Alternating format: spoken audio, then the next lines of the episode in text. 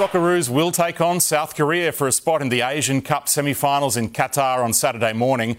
The Koreans were just seconds away from elimination against Saudi Arabia overnight, but scored in the ninth minute of stoppage time to draw level at 1 all. It came down to a penalty shootout. The Koreans won it 4 2. The Wolverhampton Wanderers striker with a chance to send Korea Republic through, and he hammers it into the top right corner. Saturday's game will be a rematch of the 2015 final won by the Aussies here on home soil.